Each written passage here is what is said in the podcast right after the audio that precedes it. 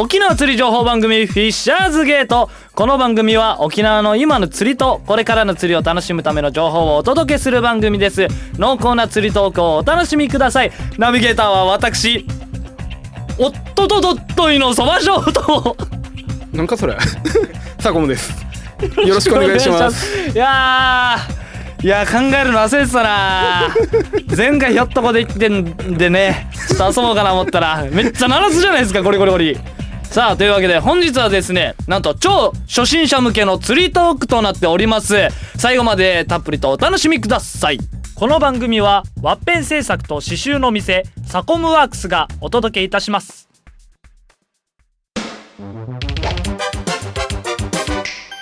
さあ早速始まりました。ということで前回はですねあのサコムさんの、うん。えー毒を吐き出して多分毒をですね、うん。デトックス。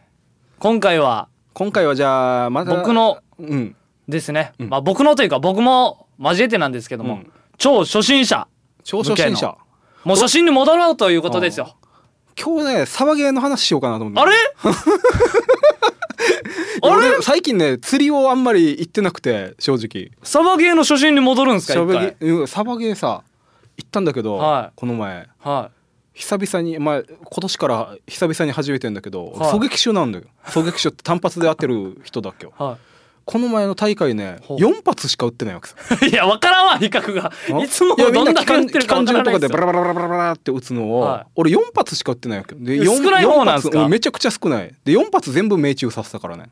ああ相手に。それああ急にすごくなりましたね、うんうんやっぱり一発で当てるわけよ。で緑色のムックみたいな格好してるから、はい。草に化けてから。手作りのやつですか、うん。ハンドメイドの、そうそうそう。あれで隠れてから、はあのサバゲーってこう打ち合いをする遊びがあってから、いはい。やーあれはやっぱりたまにやった方がいいね。釣り釣りとは違うなんかスリルが味わえるね。なるほど。じゃあちょっと初心に初心に戻った。初心に向けのうんサバゲーの話挟みつつ釣りの話もしていきましょう釣りの話もええそうですよ。釣りの初心者向けの釣り番組だったよねこれ。ねそうですよ。この前ゴミの話とかしかしてないっていう。今回サバゲーの話するんかなって聞きますからね、だからそしたらね結局何の番組じゃいってなっちゃうかうんら。サバゲーにしていきましょうどん。どん、はい。はい、は さあというわけで、はい。えー初心者向けの釣りトークですけれども、うん。あの初心者向けの話したら、はい。ちょっとやっぱマニアの人たちっていうか、はい。確かにね。ここの番組やっぱマニうんマニアックな人が多いから、はい。えっと、ちょっと飽きるんじゃないかなと思うんだけどお意外と初心に帰って釣りをするおとハマる。ああなるほど。うん。一回一周回ってやっぱこれがいいなっていうのもありますしね、うんそうそうそうだ俺やったのはこの前やって面白かったのは、はい。あのーなんていうかね壁際に熱帯魚がいるわけよ。えーと壁が。うん。熱帯魚ってもうあれだねスズメダイの仲間、はいヒカーとか、はえっとあと親ビッチャって言ってるんだけどろ六千スズメだったかな。そういうのがいるんだけどほそのスズメダイを釣るっていうのをやってたっけ？う陸のやつですよね。うん陸からね。港の。あ港の中にいるやつを。それをやるときにえっと要は見ながら釣るわけ。はいえっとオキ網をつけて。あもう見える水面を、で泳いでる魚を見ながら釣る。うん。これは餌もつけて餌つけて。竿垂らしてうん。みたいな、あー。重りちょっとかまして小さめの針つけてオキ網1個つけてはい。目の前に垂らすと。でそしたら食ってくるのが見えると。ちっちゃいのが。ではあ。もう手のひらに満たないぐらいなんだけどあ1 5ンチぐらいかな、うん。それがツンツンツンってつついてきてこう食うと竿が絞り込まれると。意外と楽しいよああ、うん。ここれはあの釣れるというかグイってくる感触とかがいや結構クイクイクイクイっても来るしあの引っ張るもするし思った以上に走るどんぐらいの大きさです？およくいるのは？よくいるの1 5ンチぐらいで、ね、壁際に。あでも結構ちっちゃいですよね。でねあのヒカーっていうやつえーっとスズメダイの仲間なんだけどね、はい。この前あの前に出た大将のところではい食べさせてもらったんだけど、はい。あれうまいよ。しか美味しい美味しい魚で実は。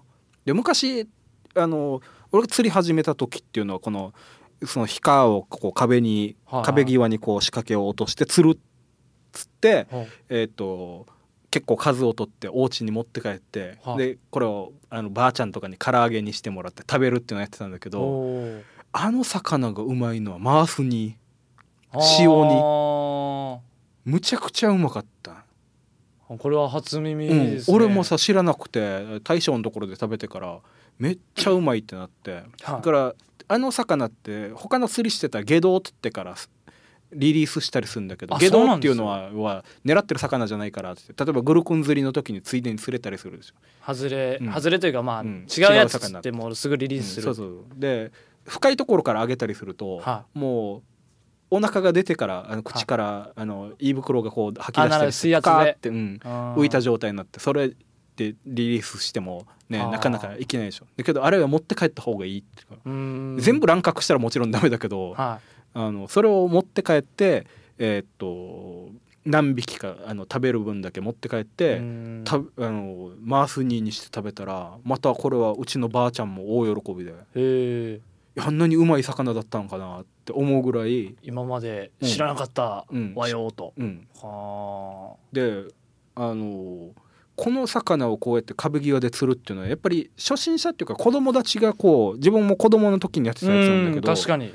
あんなのってやっぱり見ながら魚がどんなって餌食べてるのかなとかっていうのを。ああなるほどね、であ。何匹か釣るとやっぱ警戒するんですよ。あは警戒してる魚をどんねって釣るかとかっていうのをまたこう観察しながらどんな風にしたらそれに食いついてくれるのか動かした方がいいのかどうしたらいいのかっていうのを意外とまた勉強になる部分があって。あの一つあるのはあのちもっとちっちゃいやつがつつきに来るとはい。やっぱ我慢できなくなって食べに来る、あでっかいやつが？でっかいやつが。警戒してんだけど。あこれねうちの姪っ子が昔えっと小さい頃に小学校もう1年生ぐらいだったかな、はい。あの沖縄子供の国。ありますね。あっち釣り堀になってるでしょ池が、はうん、でパン、えっと、200円でパンをこう買って釣り竿1本こう渡されてい。はで釣りをするんだけどみんなテラピアしか釣らない。テラピアしか釣りきれない。その中に1匹だけ鯉がいると。ほう。鯉がいるけどあれをどうにか釣りたいんだと、釣れるんですか、うん、でもちろん鯉も頭がいいからはあ。簡単に針をかかってくれなくて、うん。でどうしたかって言ったら、えっと、餌をちょっと固めに握って。うん。でちっちゃいテラピアを集めて。でちっちゃいテラピアがこうやってつついてるとはい絶対鯉ってこの食べたくなってきて邪魔しに来るわけ。ああなるほどね。でじらしてじらしてしてでどんどんどんどん近くに来るけどやっぱり針がついてるから怖いってこう逃げていくと。でこれを繰り返してるうちに距離がどんどん縮まって免疫力が少なくなっていくんですね、うん。相手の。やっぱり食べたい食べたい。で小魚がこうつついてるのを見てやっぱ競争心も煽られてきてパクっていった時に「今だ引け!」って言ったら本当に声かけて、お釣れたんすか、うん。ちゃんと。あとっても大きいわけじゃないけどようん4 0ンチぐらいの錦鯉まがこう釣ってあっちの人が写真撮ってくれて。すげえ。周りにい、周りの人たちがもう拍手 お前あの鯉をそうそうそう。みんなが狙ってる鯉をあの鯉を釣ったんかもう小学生1年生の女の子がポンと釣って。すげえ。あれは英雄じゃないですか、うんあれはすごく自分も嬉しかったねうん。待っとけよ待っとけよって言って。でやっぱりあんなのって見ながら釣ってんだけど、観察して、うんで普通の釣りっていうのはあの、はい。やっぱりクロートの釣りって見えない釣りでしょ。あんまり見えない状況で魚釣ってこうじゃないかこうじゃないかっていうのを想定のもとに、うん。えー、と仕掛けを入れたりとか、うん。あの仕掛けをチョイスしたり、えー、と攻め方を変えたりするんだけど、うん。それを見ながら魚小さい魚でも何ていうか釣るとかっていうその遊び的に釣るとか、うん。あの何ていうか子供に混じって釣りするとかっていうので意外とこれを観察することによって得られることはものすごく多い。じゃあ新しいこあこういう魚はこういう風に動くんだっていう新しい情報とかも得ることもあるんですね。で魚って基本一緒の部分と違う部分とってあるから、はい。なんかここは共通してるけどここは、えーっと違うかもしれないとかおっていううのはある程度例えば口の形がこんなだからこんなやって餌を食うんじゃないかとかはっていうのは予測しながらできるからい。はででたまにはちょっとなんていうかな遊びっぽい釣り。いうん見ながら釣る見ながら釣るっていうのはやった方が勉強になるんじゃないかな。確かに。僕もちっちゃい頃釣りしてた時はこの港の壁際の方をうん、見ながら垂らし垂らしてるでしょ。たりしはしてましたね、で大体みんなあんなのから入ってるんじゃないかなと思う確かに、うん。あれ見て横で投げてるうん。音を見て横で投げたらデイジー下手くそだったんですよねそれが、うん、う んあーって。うまくいかないもんですわねーってなったんですよ。なるほど。じゃあ陸の楽しみ方を見ながら釣るうんことがある、すうん。できると。そう。であとねもうちょっと時期的にあれなんだけどい。10月ぐらいまでは結構小さいグルクンとかいっぱいいるわけよ、小さいぐるぐる、うん、あぐるぐるじゃないよ。ぐるぐるは。ぐるぐる よく聞きましたね今。ぐるぐる試してたんですよ。いや出しますやし何の音これ？何の音っすか？今のスイーンっていう ドラグだよ、今日これなんすか、うん、今日これはこれはどっちなんすか？滑った時。滑った時に。ああ。滑った時っていうかなんか滑ったとは言えないけどな。滑ってはないですよ。ぐるぐる。ああなるほど。この音か。うんいつものじゃないから。ぐるぐるくん？グルくん。ぐるくん。グルくんの、えっと、手のひらぐらいのとかって、あはい。の結構釣れるわけよ。あこれも壁際にいるんですえか壁際っていうよりちょっと投げるんだけど。ああなるほど。でもあと竿でひょいって軽く投げるぐらいのところにいて、はい。であれはオキアミこう細かい小さいオキアミを巻いて、はい。集まってきたところでサビキって言って、あのー偽物の針で釣ったりとかもちろん針に餌つけてもいいし、はい。それで結構釣れるわけであんなのでもあの飽きないぐらい取れるから回遊する時間とかもあるしあれあんなのとかっていうのもたまにやってみたらやっぱなんか発見もあるかもしれないうし。ん。小さい頃やったけどなと思ってる人がえ今改めてやったらあこれこういうことだったんじゃないかとかうん。もうこんなやったらもっと釣れるんじゃないかとか研究もできるから、あじゃあもう三大回に分けきれますね、うん。壁際、うん真ん中、うん。ちょっと投げるみたいな。のがちょっと投げる、うん。ああ投げるの所によっても変わりますもんね、楽しみ方が。もちろんあのキス釣りみたいに、はあのめちゃくちゃぶん投げて前あのゲストさんいらっしゃった時、はい。話されたみたいにめちゃくちゃぶん投げてい。はあのあざまさんのやり方でもできるし、はい。えっと、ちょこっと投げても釣れる場所もあるいし、うん。でそれっていうのでやっぱなんでなんで釣れるんだろうって考えることもできる。うーんこれ釣った魚によってうん。やっぱ種類とかわからないじゃないですか、うん。初心者だと、うんうん。毒持ってる魚とかいるわけですよね、まずフグは食べちゃダメだよね。ああ、これも有名な、うん。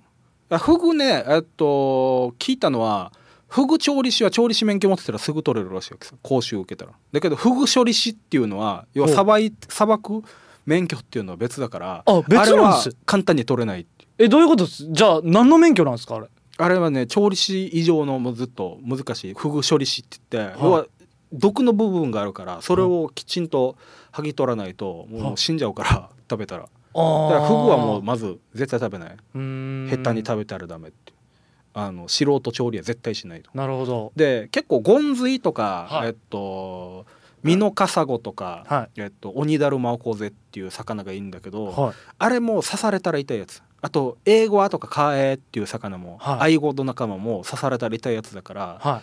取り扱いは十分注意しないと、後ろの背びれうんのやつがうん。トゲトゲになってそっから毒そう刺さるんですね。うんだけどああいう魚はまたうまいって言うんだよね。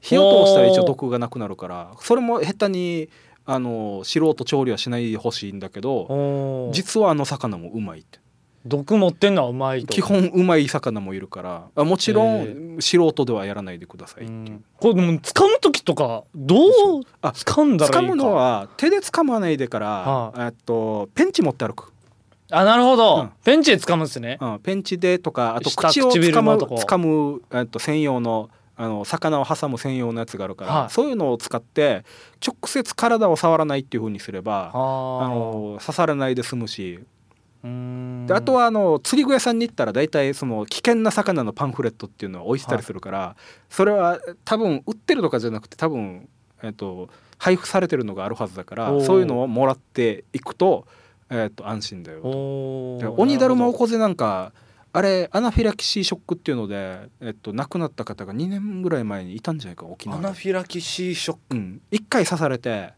えっとはいそれでなんていうかアレルギーみたいのができてもう1回刺された時にもうすごいショックが出てしまってそれで亡くなったっていう事例があるから本当に下手に魚は触らない方がいい。わからない魚は。うん。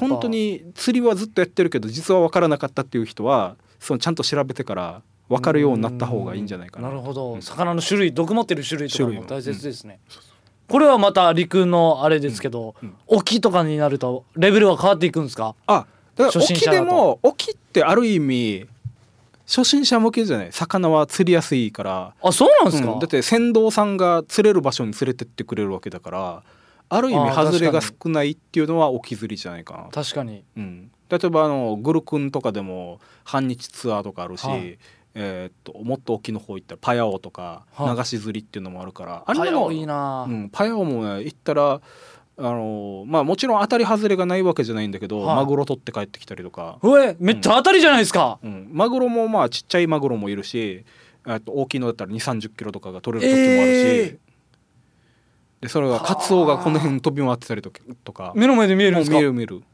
大当たそれを俺りじゃないですか。ルアーでこう取って遊んだりとかへえパヤオ行くと魚帰ってきた時に、まあ、グルクンとかもそうなんだけど取りすぎて困るみたいな時がある。ああなるほど。であの、まあ、リリースしたらまた釣れなくなってしまうからっていうのもあって、うん。あのこれどうしようかなって思うぐらい取れてしまう時もあるんだけど、うん。これはテンションがもう楽しくなっちゃってっていうことです。そうん、いやそれ途中でやめれば確かにいいんだけど、うん。だって1本3 0キロのマグロなんか取っても一人で食べきれないでしょ、あ確かに。うん、そうだ。俺一番食べきれんな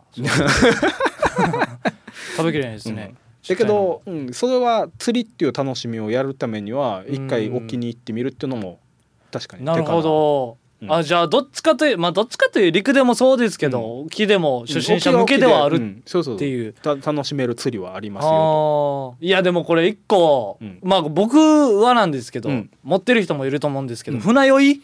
あ俺も。いもう無理じゃないですか。ん。だから沖に行くと。俺もお船持ってたけど船酔いする。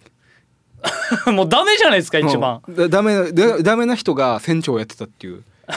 で慣れるよ。慣れるよ一と一定程度。慣れるんですか、うん。船酔い自体。船酔い自体ひどいっすよ車酔いうん。とか、うん。自分の船酔いももちろんそうなんですけど、うん。自分で車運転してる時も酔いますからね。それダメだ。それはアウトでしょ、これ何なんですかね。うん、集中力の差じゃない えじゃあ車集中して運転してないってことなんですか？分からん。なんかあまあ三半規管とかっていうのがあって人に言ってこれ個人差があるんだけど、はあの釣りの場合はえっとまずえっとまあえっと腹八分で止めておくっていうのとい、はえっとご飯は朝ご飯は。でアルカリ質の例えば何だったかなえっと味噌汁とかがいいと、い、ほうん、でそれでえっと薬はちゃんとえっと用法用量通り服用する。船酔いの薬。をでえっと釣り行ったら、まあ、はいパヤオとか行ったらこう縦揺れがすごいあのうねりっていうのではい。上下の揺れがすごいしディーゼルの匂いで大体酔う。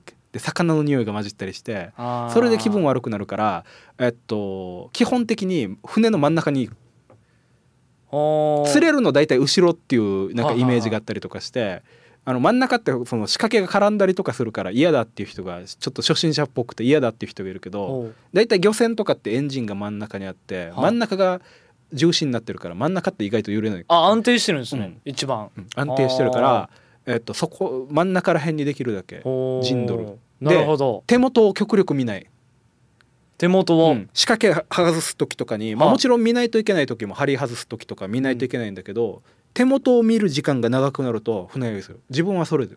ああなるほど。車でいうあの携帯見ながらとか集中してたりとかしたら。助手席とかでうん。携帯打ってたら気分悪くなるありますあります。だからあんなのやらないとにかくある程度遠く見とく。海面で魚が飛んでないかなとか。ああじゃあ船でも一緒なんですね、うん、船でも一緒一緒、えー、それをやっておくと周り見ておいて例えばここで魚が飛ぶんじゃないかなとかああそこにウミガメがいるぞとかっていうのを探しながらやっておくと意外と酔わないはあそれは心がけておくと,、えっといいかもしれないなと。はあっていうのが車と一緒だ、はい。コツでした。なるほど、はい。まあいく2つ2種類遊べるということですね。はい。はい、ありがとうございます。さあ、というわけで本日は初心者向けの釣りトークでございました。ありがとうございました。はいありがとうございました。エンディングというわけで早速時間がやってまいりました。はいさあ、では、えー告知私から言ってもはいよろしいですか？はい、えー9月27日第4土曜日ですね。えー私所属しておりますオリジンコーポレーション気象転結がございます。お笑いライブですね。場所がですね那覇国際通り天物館4階で、えー会場時間が18時半開演19時となってましてチケットが前売り当日ともに1500円となってますのでよろしくお願いします、はい、27日ってなんか。20え？出た。あ出たよ。まあいいよ。27日。27日。なんかなんか妙だな。27日でいいですね。第4土曜日ですとりあえず、はい。よろしくお願いします。さあでは坂本さんの方から。はい。はい、えっとフィッシャーズゲートあもう2年過ぎてるんですけど、おお、うん、気がついたら。えっと放送から。竜宮城と一緒だ、うん。であっという間に2年で。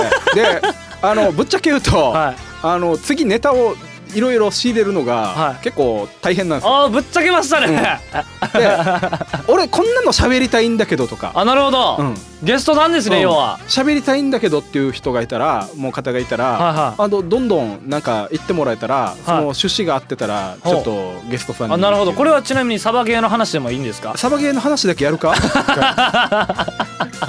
乗るな、うん、こっちに銃いっぱい持ってきてから この銃はさこれはすごい飛ぶすごい飛ぶ、んだよみたいうんな、音がしねえんだよとか。ここで音。死にマニアックからどんどんマニアックになってきますね。えー釣りのうんゲストさんなどおで待ちしてますので、はい。詳細などね Facebook ページですね、はい。えーありますのでそちらの方にぜひ、はい、お願いします。えっとメッセージ入れてもらえれば、メッセーはい。はいよろしくお願いします。さあというわけで次回の放送は10月2日木曜日夜9時からの放送となっております。またこの番組はインターネットポッドキャストでお聞きになれます。そして台風 FM ホームページまたは Facebook ページからお聞きください。それでは本日のお相手はおっとととっといそばショート佐久間でした。ありがとうございました。また次回お会いしましょう。この番組はワッペン製作と刺繍の店サコムワークスがお送りしました。番組ではスポンサーを大募集しています。お手軽価格で番組スポンサーになってみませんか？詳細は台風 FM 電話番号050-3539-1178またはウェブでフィッシャーズゲートを検索してください。